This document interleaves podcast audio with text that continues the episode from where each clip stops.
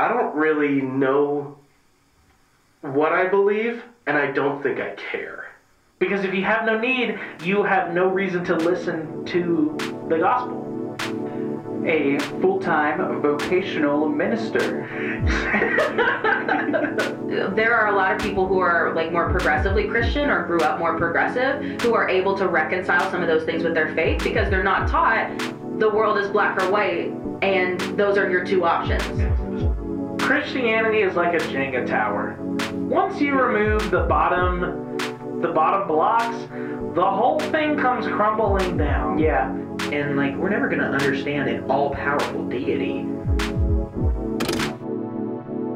Hello, I'm Collier, and this is the Hopefully Wandering podcast. I'm joined today by my co host, Elijah. And today is our second in a series of episodes about the Secrets of Hillsong documentary that dropped on uh, Hulu and FX. So, who are we? We are two people who used to work in the megachurch evangelicalism. We were raised in ministry, we worked in ministry, uh, and then we left. And through a process of deconstruction and ultimately deconversion, um, we became we began to look at the world in different ways. So now we discuss post-church issues. We discuss drama within the church, like today, um, things like philosophy, pop culture, deep thoughts, uh, anything related to spirituality and to just navigating life outside of the church and especially outside of the normal evangelical world that we came to. We talk about a lot of things that we used to not be able to talk about. Uh, and one of those things being church scandals. Elijah, like how how was it talking about church scandals and falls from grace and um, corruption when you were raised? Like, did, were you allowed to speak openly about that? Was it? Uh, I mean, discouraged. I guess so. I mean, I wasn't mm-hmm. really engaged with all of that sort of stuff, um, to to like the extent that we are now until I was older. Um, but you know, I, I guess I could talk about it openly. But you grew up in the same environment that I did, and you know, all of those sort of discussions happening within the evangelical church were like, well, we have to look at um, from God's perspective and find the hope of Christ in the middle of it. And I don't know, for me, sometimes I'm just like, I don't think it's that spiritual. I think someone's just a bad person and using their po- position to manipulate others. Yeah. I um I've been thinking a lot about because for the most part, there weren't any, there weren't a lot of sexual abuse scandals um like at Southeast Christian. Now there were a couple that they swept under the rug and they don't talk about anymore. Um yeah, it's hard to find them definitely. yeah, thanks insider information. um but please feel free to ask about the Southeast Christian Blankenbaker Children's Ministry if anyone's interested. um, most of the like what the scandals and stuff that happen at like the the churches that I've been a part of are affairs. Mm-hmm. Almost always affairs. And yeah, yeah. I think about that and I don't think that the thought process for the person who has the affair is that far different than someone who is doing like performing sexual abuse because they're leveraging their position to get what they want. Yeah. I think yeah, I mean I feel like affairs and abuse is definitely different on most levels, but on a pastoral level especially. It's um th- there's a line there. I mean most times when there is like a power dynamic and differential it would be like constituted as abuse and and rape really um depending on like the you know the the, the power differentials there um like to talk about the uh, last two episodes or the, the first two episodes of um the hillsong documentary uh carl lentz thought that he was not like performing any type of abuse while because he had an affair with the babysitter that's like the, the the pastoral side of it and the like the employment and babysitting side, I think there's a big power dynamic there that causes it to be abuse.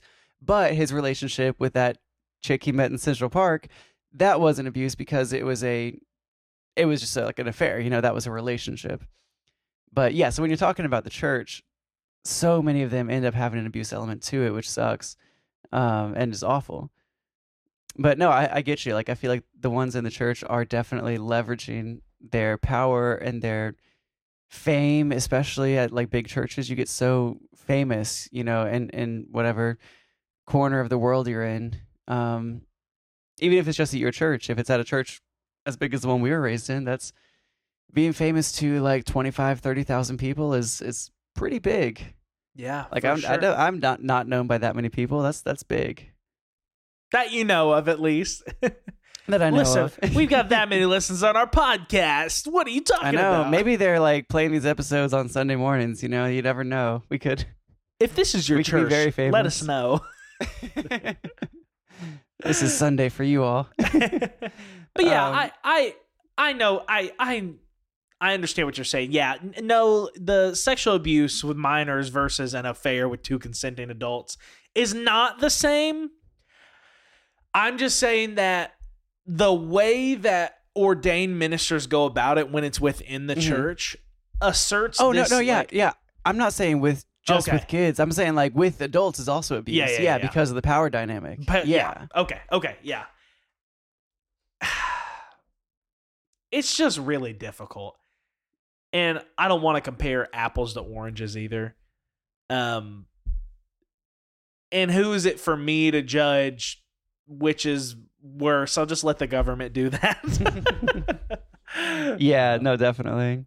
But no, I mean, I think I know what you're saying though too about like when we were raised in the church, it seemed like that was most of the things that we um, saw as scandals, or most of the things that at least we were allowed to see. Like you said, they they swept things under the rug pretty well, but um, there were like yeah affairs, or it was like premarital sex, you know, which like that as a as a scandal, it seems kind of crazy right now to be like wow, this person's having sex with their loving partner of three years, but they're not married, so therefore we're gonna fire them, and that's the worst thing they could do. yeah.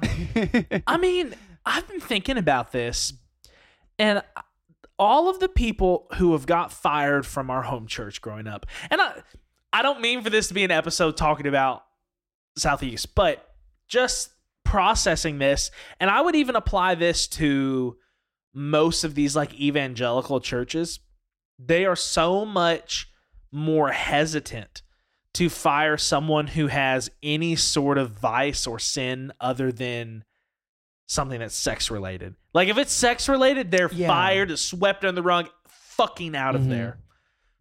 You know, power abuse, uh, anger, Yeah. poor management, not you know, all, all this other like toxic leadership is so much. The fuse is so much longer.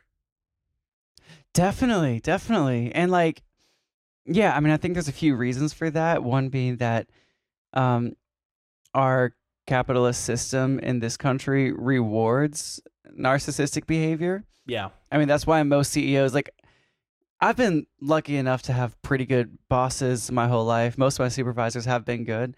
Yeah. most super like most people though have like horrible asshole bosses, you know? And like the reason is like a lot of people it, just get rewarded for being assholes. Like the worse of a Yeah. person you are, the the more that the more that like our business system will reward you and not I'm not talking about just like um our capitalist system. The reason I'm saying that is because the evangelical church is so informed by our capitalist business system, the evangelical megachurch. I mean, that's what Hillsong is. And that's what a lot of mega, well, all megachurches really are businesses first, um, even though they claim not to be. And so, yeah, like if you're a dickhead narcissist, you're gonna get into positions of power usually because you can do more powerful, savvy business moves. You know, it's like you're you're a better businessman that way, and um, people respect that because they think that being powerful is like what it takes to be in power, I guess. Um, which they go into that a lot too in this recent um, uh, or this episode that we're focusing on right now, episodes three and four, they talk about Brian a lot, and Brian's like power abuse management style. You know, he's a like a heavy hitter type of guy. Um, so yeah, uh, I guess we didn't like fully announce it. Then we are do- covering episodes three and four today of the Hillsong scandals or the secrets of Hillsong documentary. It's a Um, mouthful They dropped episode title. one and two together. It really is the secrets of Hillsong. Is there another subtitle? I don't even know. I feel like all the documentaries have like a long title and then a subtitle. Secret of Hillsong. yeah. Um. So this is episode three and four is what we're focusing on today because yeah. in a crazy turn of events, they dropped episode three and four together, and one and two together, which is kind of strange.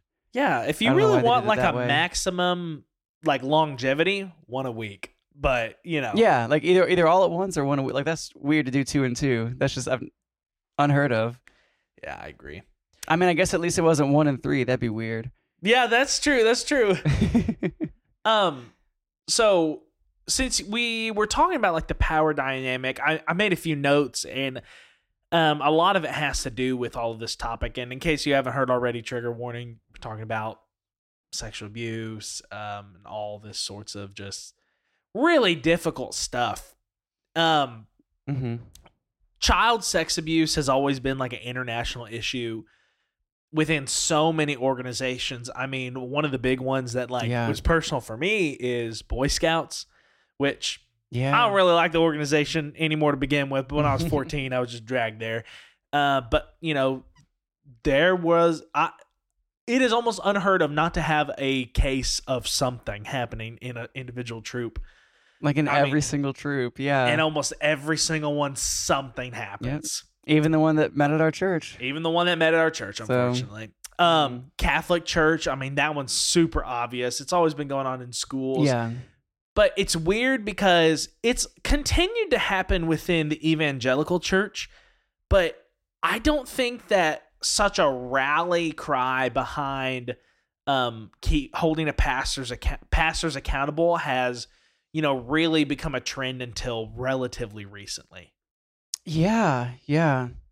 And I think there's some reasons for that. So I remember hearing about the Catholic Church. I mean, it's been like a joke. Like Family Guys made fun of it Yeah. since like the A 90s long or whatever. time. Like it's been a joke for a long time because people have experienced it for a long time with the Catholic Church. Um, I think with the evangelical church, like one of the reasons it's not as big of a um, cohesive thing where everyone knows about it or everyone's calling for people to be held accountable like they are with the Catholic Church and have been is partially because the evangelical church loves to do like the autonomous churches um, most of the organizations, like even like the Southern Baptist Convention, which is a convention, um, and in a lot of ways operates similarly to like a Catholic Church type of like hierarchy. They still, they, one of their big tenets is prizing church autonomy and the independence of individual churches.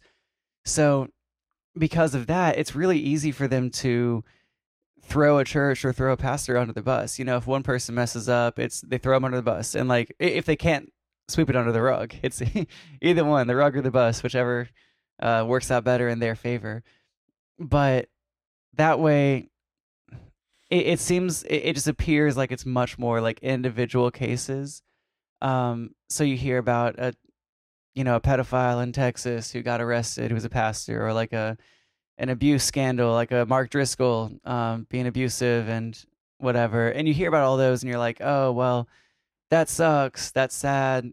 These are individual pastors and individual churches, and it sucks that that happened never at my church because you feel so disconnected from your church down the road, much less the churches around the nation that all share your like basic hierarchical system or your basic like uh, that, that are in your denomination.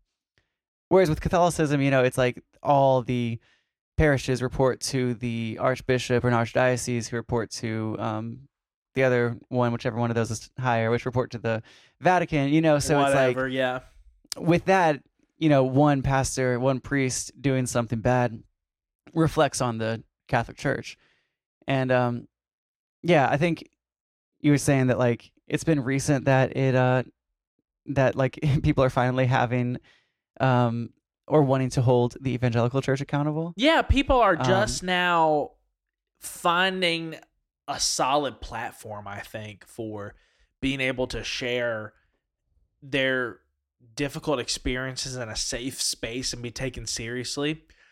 Um, so a little bit of background. If please watch the documentary because you know we're gonna talk a lot about what's going on, but um, so the re- reason we've talked about this, and we even talked about this in the last Hillsong documentary.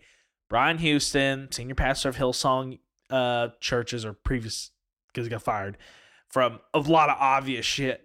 Um, his father, Yeah. um, repeated pedophile, repeated sexual abuse, and it was covered up for a long time.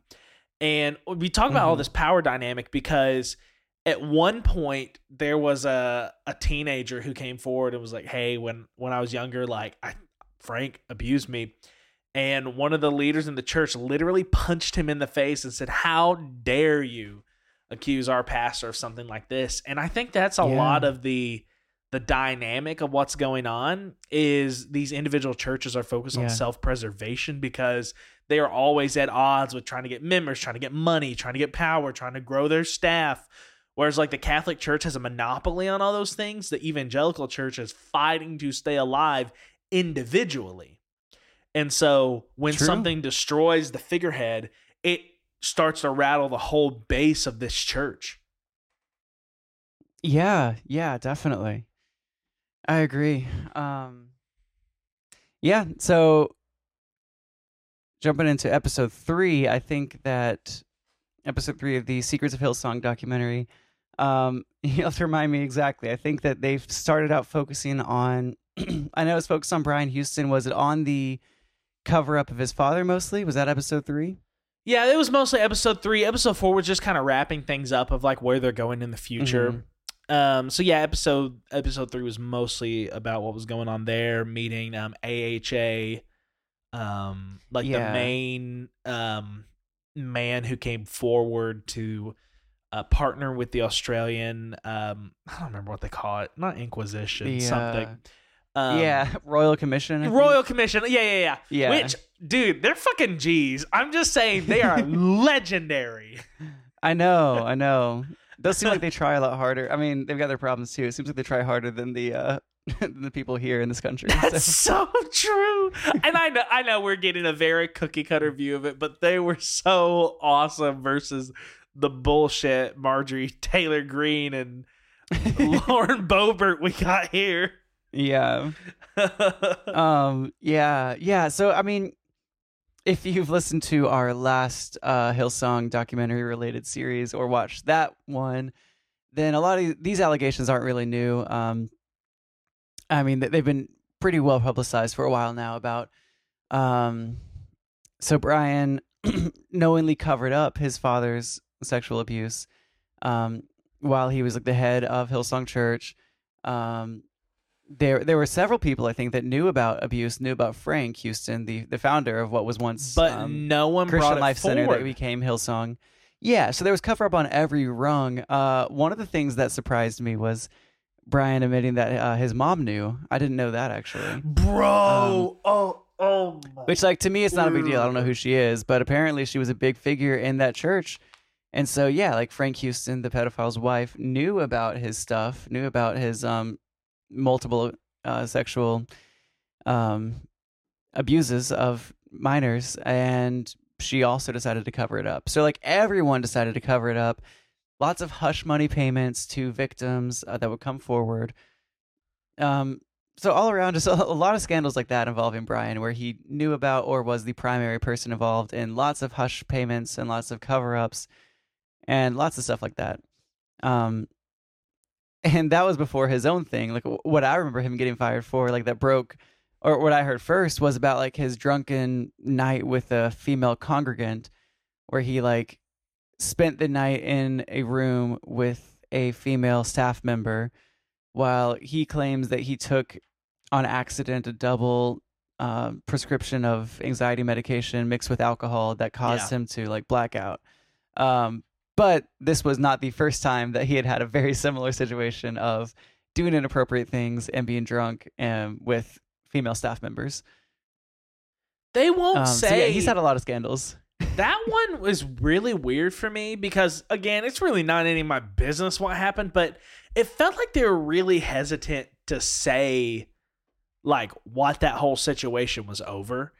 And again, Yeah, I think it's because the trial's still going on, right? oh, is it? I mean, I didn't know if it was well, about I don't know that if it's one for that specific. or if it's. I know his trial is still going, but it, that might be more for the um. which trial, Collier? I don't even which know which one. Yeah, trial. there's- yeah, because it might be the unethical money practices. Um, like I don't know if it's tax evasion, but also using church funds to pay hush money. He's got It's so many trials. So I don't know which one it dude. is. they were talking about like trying to uh revoke Hillsong's tax exempt status. Yeah, dude, I really hope that happens because that would that would be a, a big nail in the coffin for them. I feel like maybe the individual Hillsong churches, I wouldn't be surprised if they just break off and become their own Well, have standalone you? churches. They've already been doing this. I mean, oh, have they? I remember watching. I don't remember this dude's name. It's Terry something. He was the he was the pastor at Hillsong Phoenix. I guess it was. Oh, uh huh. And basically, the way that this church had come about is like it was its own church, um, who was doing okay. They partner with Hillsong and fall under their authority. Well, when all this shit goes down, they're just like, "Fuck it, we're just gonna like secede like the Yeah. fucking union." I mean, like we're peace Yeah. out. And the thing is, Hillsong was pissed, but there was nothing that they could do about it. I Oh, mean, because they're that's good. yeah, no, exactly. And some some interesting statistics like about Hillsong and like a, to keep in mind about their like people numbers and their money numbers is that again, first of all, most of their money comes from their um worship ministry and like speaking engagements and conferences. A lot of churches that I know of, you know, their tithing is their main form of financial gain. However, yeah. f- back in the day, I don't know what the percentage is now because things have been fucking crazy. Before COVID, over 50% of Hillsong's weekly congregants were in transition between churches. Oh wow. So, not even 50%, over less than 50% of the people who were attending weekly weren't members and were identified as, hey, I stopped going to this church. I'm looking for a Mhm. new church and I'm just going to go here for a few weeks. Yeah, so you you can't really count on their tithes as much then um but yeah, I mean like uh their uh huge tours that they do and and people booking them to play events, you know, is uh is one way that they rack in the money. Yeah, especially given how much like that costs versus how much we talked about in the last episode how much uh, or how little the people playing are paid. Like how the uh I know. the guitarist, the pianist, and stuff there, like the, the, the musicians on the band are paid like next to nothing, like the bare So minimum they possibly can be. Mm-hmm. Yeah, so that's uh I mean, yeah, touring's obviously lucrative. That's why concert that's why musicians do it. So Hillsong's doing that and not paying their staff. So yeah, they uh, Right. Well, they were their main source of income was as like a recording label, like entertainment. But because of them originally being like a church, it's almost like they get to draw in uh Taylor Swift level money from all the covers and concerts and Yeah. tours without I'm sure they sell merch, right? Like they've got to. well, the big thing if you think about it, Collier, is the CCLI licensing. Oh, yeah, Good 'cause Lord. every church plays Hillsong, and every church has to. Well, every church that's like more than fifty people has to um, pay for licensing to play those songs. Yeah, Yeah, and that is a lot of money. That's where I, I I'm serious. Mm. I think that is where most of the money comes from. that makes sense. Yeah, yeah, The licensing thing would be huge. Yeah. But that's like a recording label Um, thing. It's not. yeah. It's not even a church ministry, really. no, definitely, definitely, yeah, it's not. So Um, yeah, no, so yeah, so Hillsong, I mean, obviously had tons and tons of scandals, um, involving Brian, but also involving, I mean, most of the pastors involving just abusive systems, abusive people in power uh, on uh, across worldwide campuses. Um, so I don't know. Safe to say they're not good. I think that one thing this doc again doesn't really touch on is that it's not a like Hillsong specific issue. They don't really touch on like the possibility that other churches have these issues. I think, um, and so yeah, I think that that's one thing where this documentary is definitely lacking, and I, I think that, of course, it was focused on Hillsong. It was like expanded from an expose on Carl Lentz to like this documentary about all of Hillsong in general. Um, but still, yeah, they. Uh, I don't know. It's it's interesting to take the the the, the way that they spun this, and the way that they did it. Um, Well, I well, we'll talk about their handling of Carl Lentz in a little bit, but what else did you want to like before we go into that? Because that'll be a place where we have a lot of thoughts. Um, what else did you want to like point out from the doc, or any either new revelations or other thoughts about like the uh, the rest of it, the the scandals part and the Brian part? I mean, that was everything for episode three. Uh, episode four was pretty much just like moving forward with all of the loose ends and all the characters. I mean, I say characters, but Mhm. people. Um, Yeah. and the reason I think it focuses so much around Carl is because of how much, like the other people, the pastors of Hillsong Boston, who made the accusations of as Carl's uh, babysitter, um, the Mhm. Houston family, and all these people, like they declined to comment. They didn't want to talk about this. yeah, Carl was super yeah. upfront.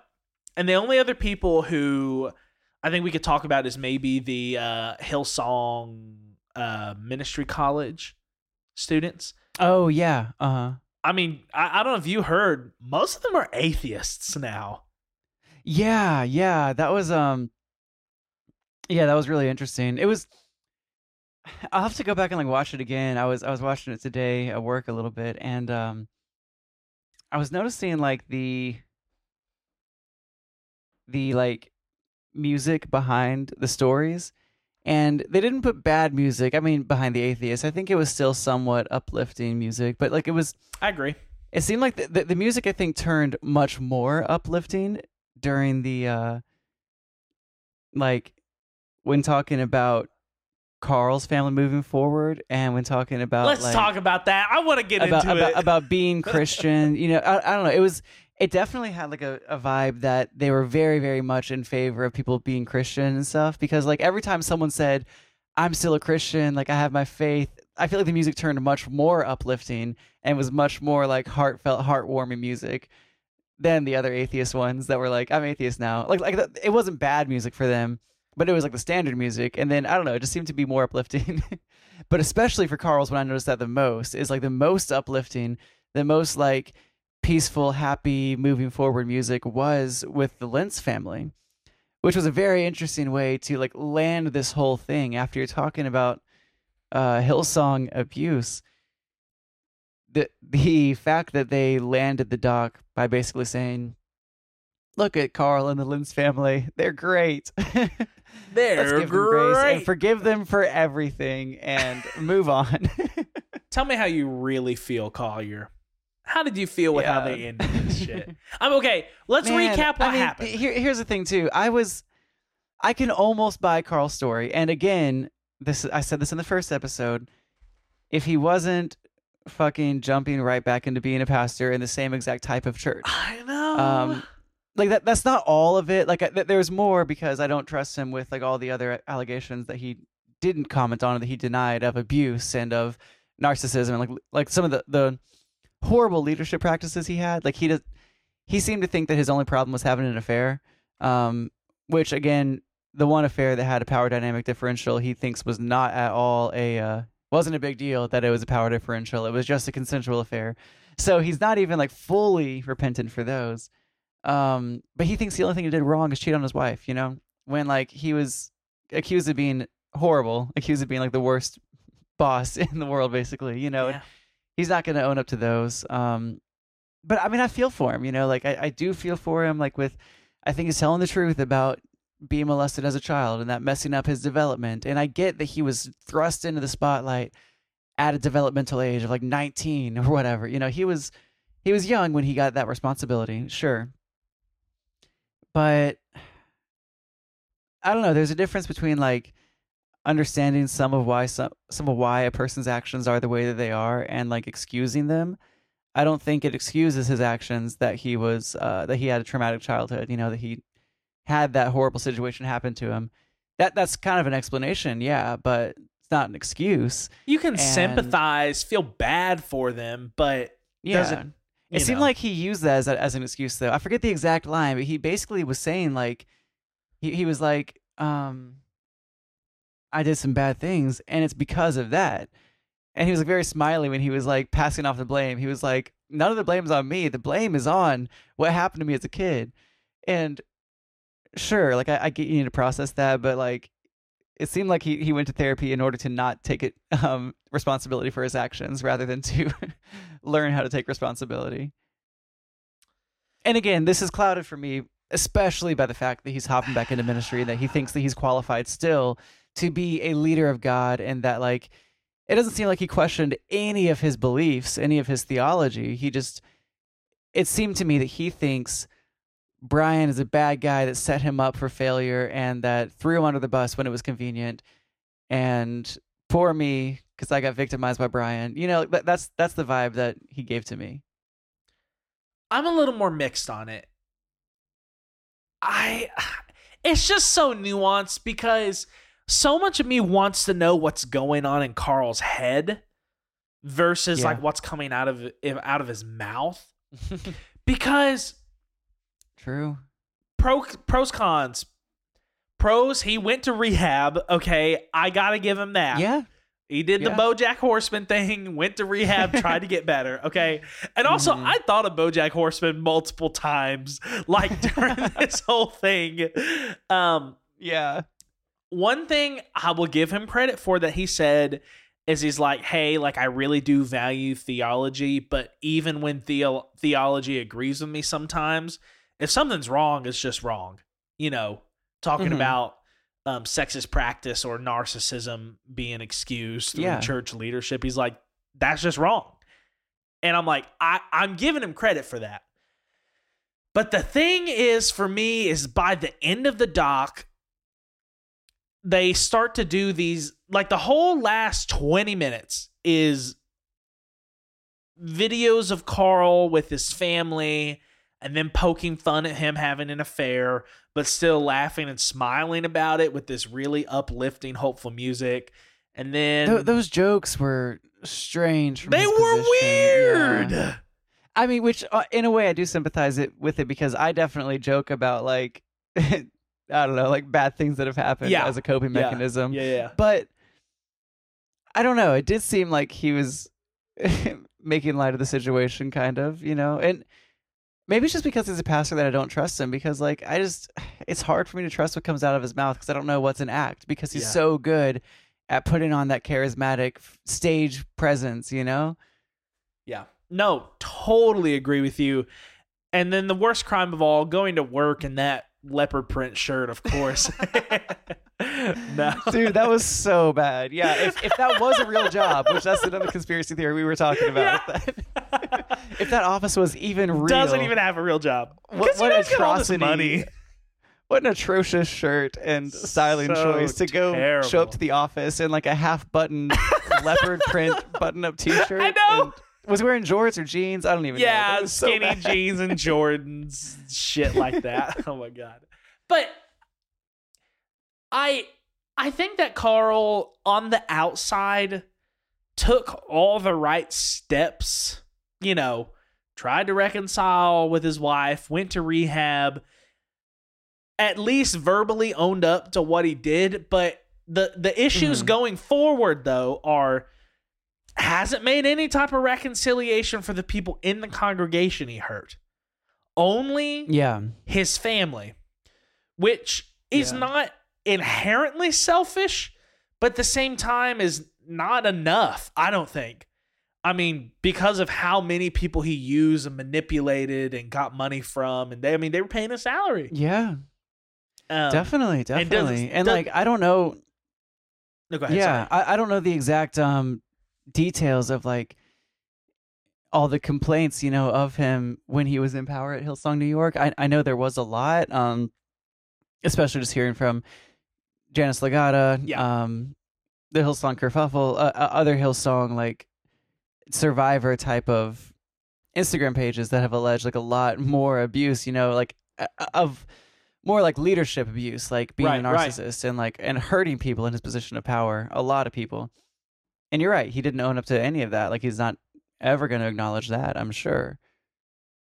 Yeah, and there's a lot. There's just a lot of unresolved stuff there. It, um, they had Mike Cosper on, I think, in like Mhm. episode two, talking about like comparisons to like the, you know, just the trends of mega churches with the rise and fall of Mars Hill. But you take, for example, um, like Mark Driscoll when Mark left Mars Hill, he just they tried to fuck me over. I'm done. I'm out of there. Yeah, yeah. I don't think so, So that- much to that extent, but it feels like just not going to acknowledge all the people I've hurt. Yeah, yeah. So that's that's the um biggest thing that stuck out to me was in episode 4 they did this is again where the music, the background music and soundtrack of the documentary um signaled to me what their aim was and what their like sympathies were because they had this whole like emotional heartwarming type of piano music behind Carl trying to make it right with his wife and with his kids and going to rehab and going to a advertising office job that looked like a set that probably wasn't a real job. Looks so Um, fake. it's so funny. Like watch that part of the doc if you don't watch anything else. It's so weird. it, it just gives a weird vibe that office he was in.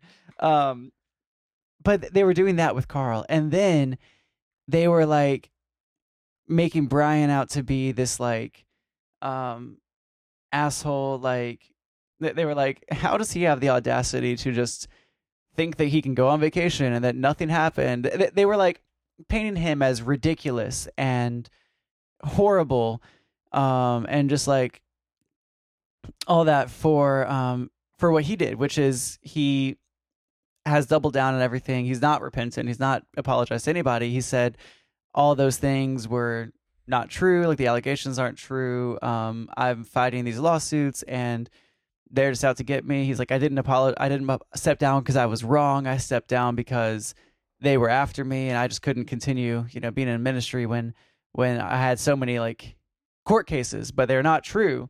Um and so the documentary was like um kind of making fun of brian for that. They were saying brian houston is a narcissistic dick for um for doing that. Yet it seemed like about the same thing carl is doing. You know just like carl went carl, carl took one step. He went to rehab and like he seemed like he was saying some of the right words i guess. But like you just said he kind of doesn't acknowledge everything else that he's done. And like we've said he's getting back into ministry and he thinks that he's cleared now I don't think we've said he- that in this episode though. Like he went to therapy when no, where where Carl's getting back into ministry. Oh at. yeah, he's getting back into ministry at Transformation Church in Tulsa, Oklahoma, with Pastor Mike Todd. Huge mega church again. Um, What's what's Mike Todd known for? Very recently doing the Easter Todd- pageant. Very recently. Oh, I was going to talk about the spit on the face. Oh, Wh- wh- dude, wh- that wait, one too. Which Easter pageant? No. I was talking about there's a uh, if you look at Mike Todd, um, I don't know, spit on face. I don't know how you search it. Uh, Mike Todd did a sermon illustration where he was like, I don't even know what he was talking about, some kind of sin, and I think it was his brother. And I don't know if it was like a spiritual brother or his real brother, but somebody was on stage, and to make his point, he like spat a ton of stuff in his hand and smeared it all over this congregant's face uh, to illustrate his point. and so that, that's what I was talking about. Oh, Wait, what was the Easter pageant one? Well, I mean, I guess that this is maybe a little facetious of me, but like, Oh, yeah, I know. Yeah, I mean, go, just go ahead. Sorry. they put on the wildest Nicki Minaj concert instead of an Easter pageant you've ever seen in your entire. Yeah. Just just look up clips of 2023 Easter pageant transformation church. And I mean, I you went and saw Taylor Swift a few weeks ago. I think this show Mm-hmm. looked like it had better production than even fucking Eras tour.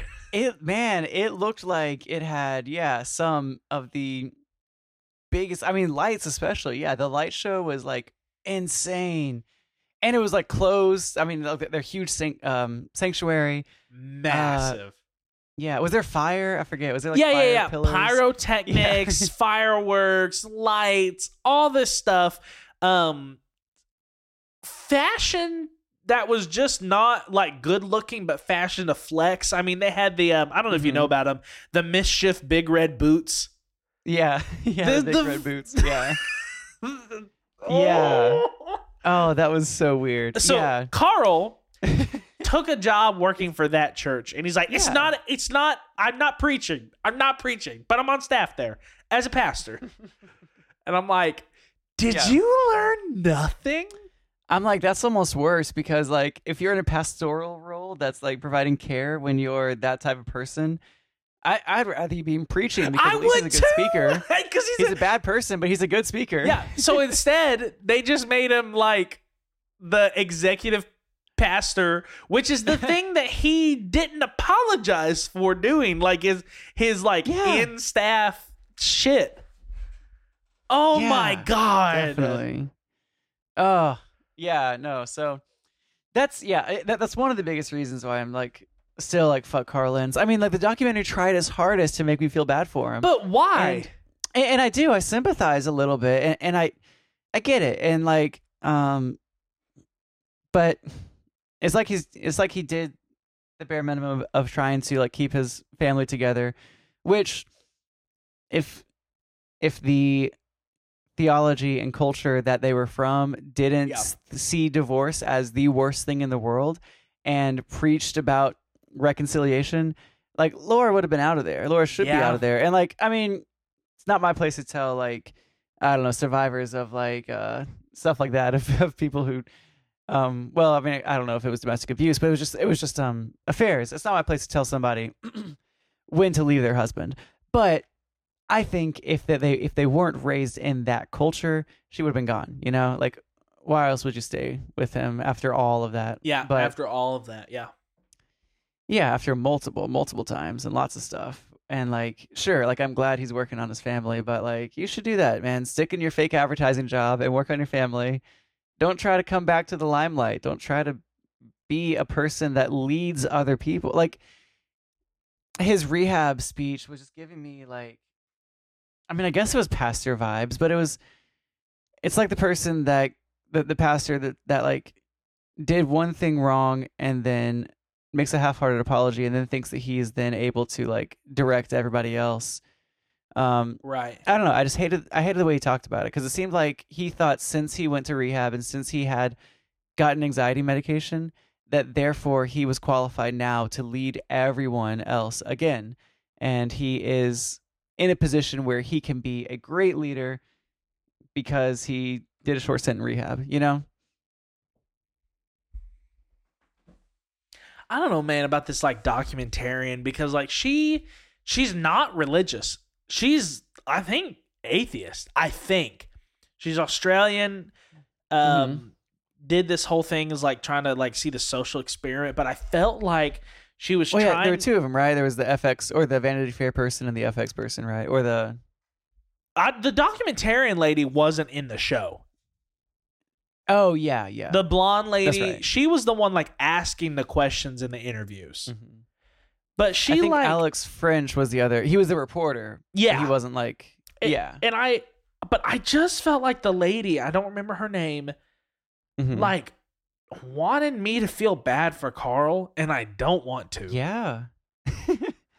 yeah, no, they were trying to push it so hard. Like I said, the music, the the like yeah, those family dinner scenes and the dramatic shots of Carl on a beach or in a lawn chair, um, just like sitting out and gazing thoughtfully and like it really did seem like that. And I yeah, I don't know why. Like you said, she's doesn't seem to be like a Christian or a part of Hillsong. I don't know. I mean, I love a good like story of redemption and restoration, but like that's not what this was, and it seemed like that's what she was trying to make it out to be. Yeah. At least I think most viewers will be able to see through that. So like I would still recommend someone watch the doc if they haven't. Because Yeah, if you are any amount of socially aware and you have any experience with pastors, you will see through this veil. You'll see it. Mhm. And the we we've been talking about the music the whole time. That's the same shit they do during communion. yeah, yeah, It is. definitely. Try to get you to feel a certain way. Kind of fitting. It, it it is, yeah, yeah. I know that's.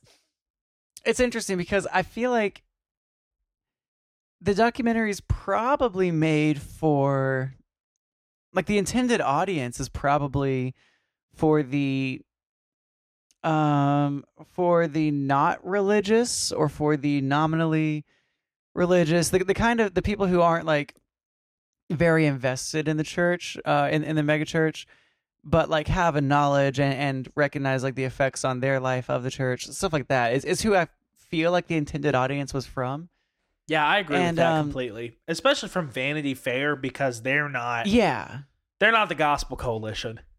yeah so i don't think they were trying to make it for christians but th- which that's what's even more interesting is like they for someone who's not uh well acquainted with like pastor speak and, with with the charisma of pastors and stuff like they would probably fall for carl, carl stuff I you know have would, a valid point. If they've not lived through that, they could be duped just as easily. yeah, by this if they didn't know anything else about Carl either. Yeah.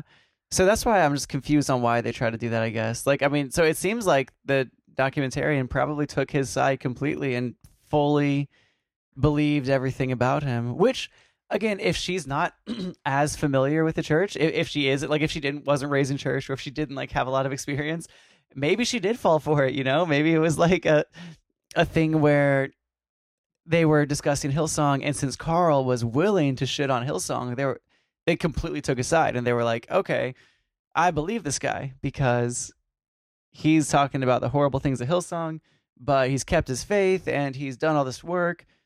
Like, if you have no experience and no knowledge of that of that type of like environment of pastors doing something wrong and then getting elevated back into ministry and not changing, like Matt Chandler, fuck, we need to do a a whole series on like all the pastor scandals, man. the Pastor Um, Chronicles. but like, if you don't have that experience, yeah, that like if she didn't, then maybe she did take a side for it. Maybe she just took his word and like uh believed everything he said. Yeah, I guess. I mean, that would make the most sense yeah. because I think they're among the people that aren't atheists, like the the the type of agnostic or just kind of none or the, the not caring person that The apathetic. is apathetic towards religion. Yeah. That type of person that wasn't raised in or around the church. Like I'm thinking especially people from like not the Bible Belt. If you're raised in a city where the church is somewhat present but not a huge influence and you were never in church, you probably think somewhat favorably of churches and Christianity as a whole. Um especially in, in the US and in the West and stuff like that, just because it's like been such a dominating power. I mean, before all these like um except for like the laws and stuff like that, the bigoted laws. But like you know, I feel like a lot of people give a lot of grace to Christians just in general. They they just if they are apathetic, they haven't raised been raised with it, they just assume that church and Christianity is like usually pretty good and they're like good people wanting to do good things. And this isn't me saying that the average Christian isn't that way, but I think that that I, I, feel like that type of person would very easily take the side of a person like Carl Lentz, who is willing to talk about the bad stuff that his old church did, but the good stuff that God does and the great stuff that he's going to do now because he's redeemed.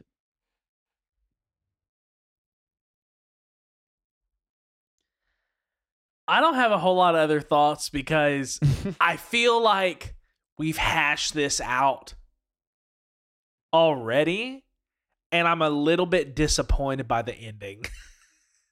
Yeah, definitely. Like, I mean, I made that comparison to how they treated Brian versus how they treated Carl, and that that's solely to talk about like the, the sympathy treatment of Carl because Yeah. Brian like is it is it's like Trump levels of denial and Yeah. narcissism and manipulation. Like he's literally just being up there saying, "I did nothing wrong. I'm gonna fight these charges and defend them. Yeah, yeah, I'm going to fight these charges and defend them, aren't I? I will defend them with all my power." it's just I, you know, a couple superficial things. He's got such a like deep voice. I don't know. it's so it's obnoxious to me. yeah, he reminds me. It reminds me of like not exactly uh Bruce from Finding Nemo, but something like that. Because like his uh, superficial as well. His his head kind of looks like a shark too. Like Yeah. he's kind of a sharkish person. Like his big bullish person, and like that mixed with that like that low like kind of very. It's not even gravelly. It's like a very like just I don't know. It's almost like nasally, but in a low way. You know, like well, well, my fault. I didn't know that. Like it's just annoying, and it reminds me of like Bruce, or it reminds me of a bully Australian shark from Finding Nemo. That- okay, another thing I noticed again, super superficial. Watching the the eras of Brian Houston's hairstyle and facial hairstyle was Yeah, so funny because I do appreciate the yeah. mustache in like the 80s oh my god Oh yeah, that was so rough. yes, yes, no, definitely. Um, yeah, I I think that the documentary the documentation did do a good job of like talking about all of his scandals and like showing a pretty clear picture of when he knew about the Frank Houston stuff, his father. Then he rebranded as Hillsong, like he changed the church brand and started saying, "Oh no, Frank abused, abused people at Christian Life Center, not at Hillsong." was that the was the one same in New church, Zealand just a rebrand.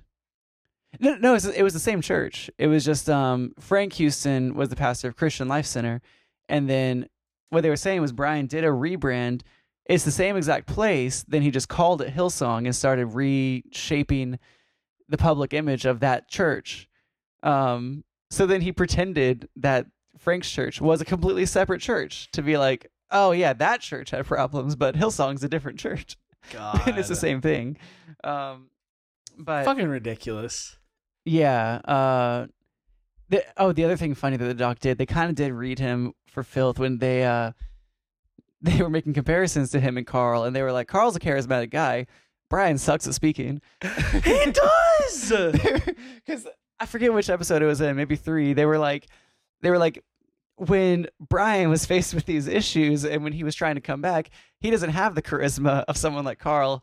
And when you're in the, and like the power dynamic just doesn't like the, the or the powerful force doesn't work when you're trying to garner sympathy like this. yeah no riz there buddy Because yeah, because he doesn't, and and they were true. Like his only thing going for him was fear, and was he was a powerful person, you know, um, which I guess works good if you're at the head of a company. But like, yeah, if you're trying to do an apology tour, or if you're trying to, um, like Carl did it excellently for um for people that aren't, uh, for people that aren't very well acquainted with the evangelical movement like we were talking about Yeah. carl did a pretty good job of making himself come across very sympathetic he's pretty charismatic he's gets emotional easily he like knows the right things to say he seems genuine in his speech and brian just i mean brian's like trump literally it's the same type of person Yeah. just a bullish brash uh big like he's a guy that thinks because like he can because he has power that he is powerful and that he like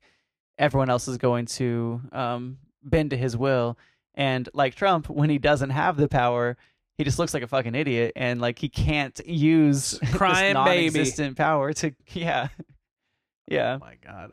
I wish Trump would start tweeting again because I want to start reposting that Yeah, shit on so- Twitter. so my my hot take that uh that liberals will probably hate is that uh I'm actually so excited for this Republican primary because I hope, I really hope that none of the Republicans, uh, because they're all fucking fascists. I hope that they don't become president. But it's gonna be so fucking funny, dude. Chris Christie, who's hilarious, um, Ron DeSantis and Trump calling him out because he's such a fraud little baby, and then Mike Dude, Pence, it's just gonna be the the person Oh who Trump tried to assassinate.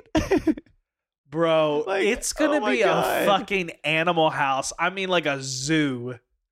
I hope they have like every debate they can. I just want to see. I want to see them on stage. Like it's so it's gonna be so funny. Like it's it's horrible and it's sad, but it's like we're at that point in the country where you might as well just like you might as well just laugh Yeah. at it while you can. no, you know? it's Like, a treat it like an reality show. skit. And I mean, obviously, vote and like try to like eh, get Yeah. change things. I'm not saying don't work to change. Yeah, But- yeah, yeah. Th- there's nothing you can do about the Republican primary. Just watch it and have fun because it's so funny. Bro, did you see Lauren Boebert like lied about missing the vote for the debt ceiling? yeah, yeah. When she was, oh, I think you sent me that Okay, I TikTok sent it to she you. Okay, running up yeah. the stairs. Yeah. Oh my late. god. Is it over yet? Is it I Yeah. I didn't go because I'm trying to, you know, stand against it and it was a protest. You, you liar. Oh my god, yeah. Oh. have you seen? Sorry, la- Yeah, last- yeah, yeah, last thing, last thing. Have you seen the uh, the Jimmy Kimmel bit where um where he like went to the streets of New York and asked people if they thought SNL was too harsh on Lauren Boebert? Lauren Boebert. No. Um, so it it was a little skit, like it's a little bit that um Jimmy Jimmy Kimmel does a lot of like uh on the streets of New York type of things where they'll interview Jimmy in the street. you know. Yeah. Yeah, like Jimmy on the street. Yeah. um, so he did one recently of Lauren Boebert. He basically what he did was he went out to interview just random people on the street, and he said, "Hey, look, uh, SNL made fun of Lauren Boebert and their sketch this week. Uh, like, do you watch SNL? They're like, no. And he's like, well, look at the sketch that they did of Lauren Boebert. And then he showed them a real like campaign commercial that Lauren Boebert herself made, where she sounded like a fucking idiot, like because she's because she's an idiot. and so he showed them the real thing and said, "What do you think? Did SNL go too far? Did they make fun of her too much?" And like all these people are like, "Yeah, you know, I think if Lauren Boebert saw that video, she would think it's really offensive. Like it makes it makes you know American politicians look stupid."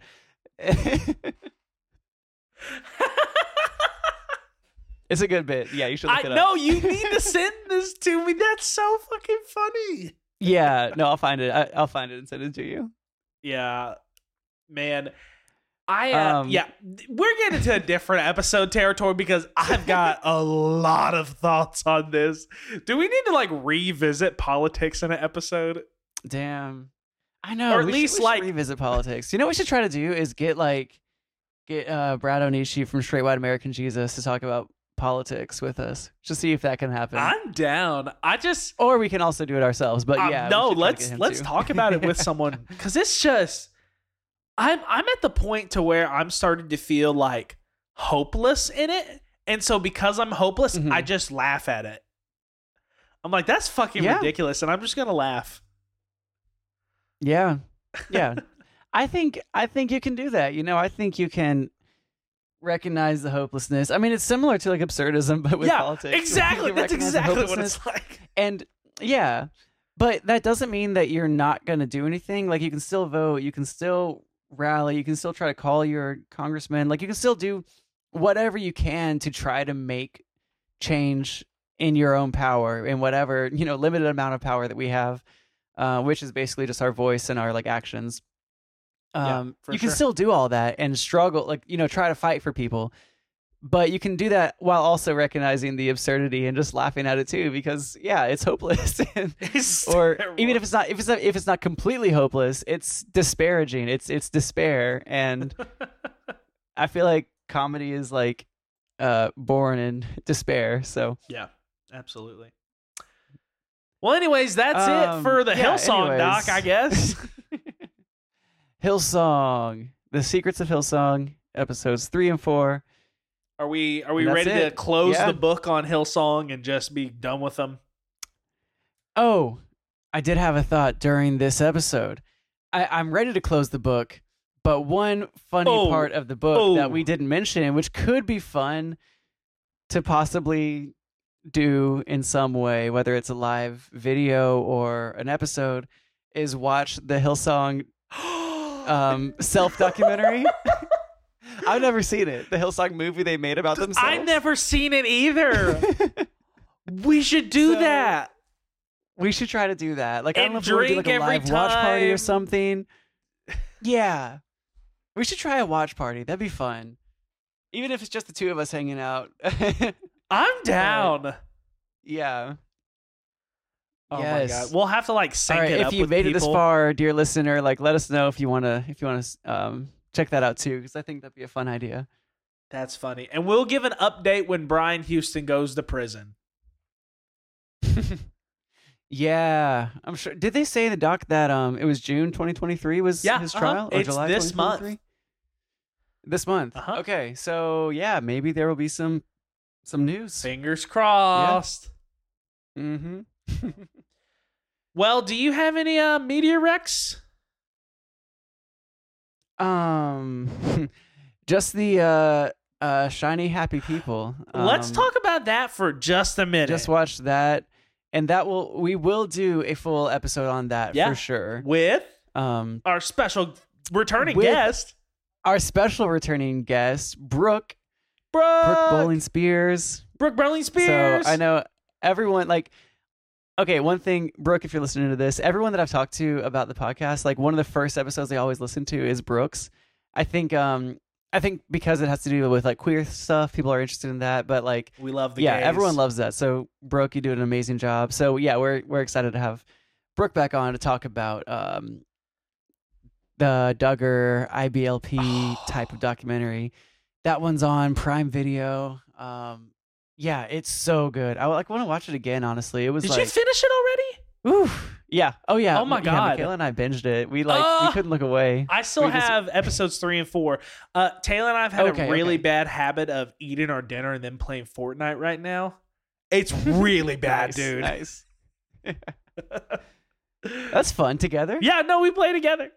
Oh, nice. Oh, that's fun. It's Yeah. a good little tradition. yeah, no, we we actually took a big step in our relationship uh, last week. Um, we now share one Switch instead of having two separate ones.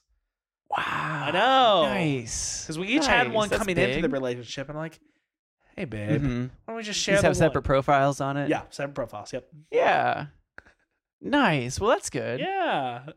That's a, a yeah. That, that's a commitment too, because then like can't play it at the same time. So That's that's right. That's a big deal. We've been sharing a bed for a year, but just now started sharing a Switch. Switch is much harder to share. Yeah.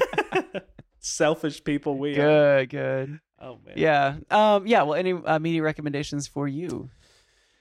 Uh, I don't know if this is like super uh deep. It's not like a really uh deep wreck. Um but Anderson Paak released a new single called Daydreaming. Oh. Okay. It's pretty I'm it's pretty banging. that up. Yeah. Pretty banging. I know. Is this the first one since the um Silk Sonic album that he's released? Yeah, I think so. Yeah. Yeah. I think so. Or well, Maybe not. oh, he did one called Coast with Hailee Steinfeld in 2022. Oh well, there you go. But yeah, I think it's the second one since then. But yeah, okay. It's really good. Oh, and uh, uh, this is a little bit of a meme, but if you haven't listened to "Our God Is an Awesome God" hyperpop cover by uh, Chester Lockhart, Ooh, yeah, yeah. That's actually that's pretty great. "Our God is an awesome," goes hard. I mean, that song like already had it going for going like hard. It did like, go Do you remember when they would they would do at like Southeast back in like the yeah, I mean, I guess it wasn't the 90s because I wasn't, I didn't remember that. But back in like probably 2003 or four, like when I first came to Southeast, like one of my foundational memories is of them doing, um, is it the Michael W. Smith version of it? Whichever version is the Yeah. big orchestra that has like the huge hits, like the three drum sets of like the big bangs and on the piano. Oh, was that was that Brian then? Was Brian there then? I think, yeah, yeah. Okay. Yeah, yeah, definitely would have been Brian because he sounds like Michael W. Smith. he does. They have the People confuse him. Yeah, they do. they really do. Yeah. oh my god. um. Yeah. No, that's a good one. Check that out. Awesome God. Hyper pop. Crazy. Good. All right. Well, yeah. So, second documentary about Hillsong kind of disappointing, Meh. especially with the ending. It was, yeah. I mean, it would have been better maybe if the other one hadn't come out like two years ago, because most of the like besides the Carl stuff, we knew kind of all the other scandals already because of that other documentary, um, the A Mega Church Exposed one. Yeah. So, but yeah, I mean, all in all, like, yeah, I mean, it, it, it covered all the scandals pretty well, but treatment of Carl was strange. And oh, also, I was gonna mention they like didn't talk to any of the survivors pretty much, hardly at all, for, until like from episode one. They like had a lot of them in episode one, had a lot of like victims, kind of of the abuse, like people that were in the college or people that were in staff or or volunteers or whatever. And then they just didn't really talk to them uh, the rest of the doc, which whatever. They just wanted more Carl screen time, I guess. So okay. Whatever. So yeah, still watch it though. I mean, sure, yeah, definitely watch it, and uh, It's entertaining. It's, it's still it's entertaining. It's good. Also, again, just like they, they detail the scandals in a really cohesive way. I think so. It helps you see all the scandals that Hillsong has had, and they have a lot. Go watch Shiny Happy People though. That's really what you need to watch right now. Definitely watch that. Yeah, let us know your thoughts on that, and we will cover that one soon as well. All right. Well, that's it. I guess. Okay. All right, church. All right, church. Have a good one this week. Lift up a shout of praise. Amen.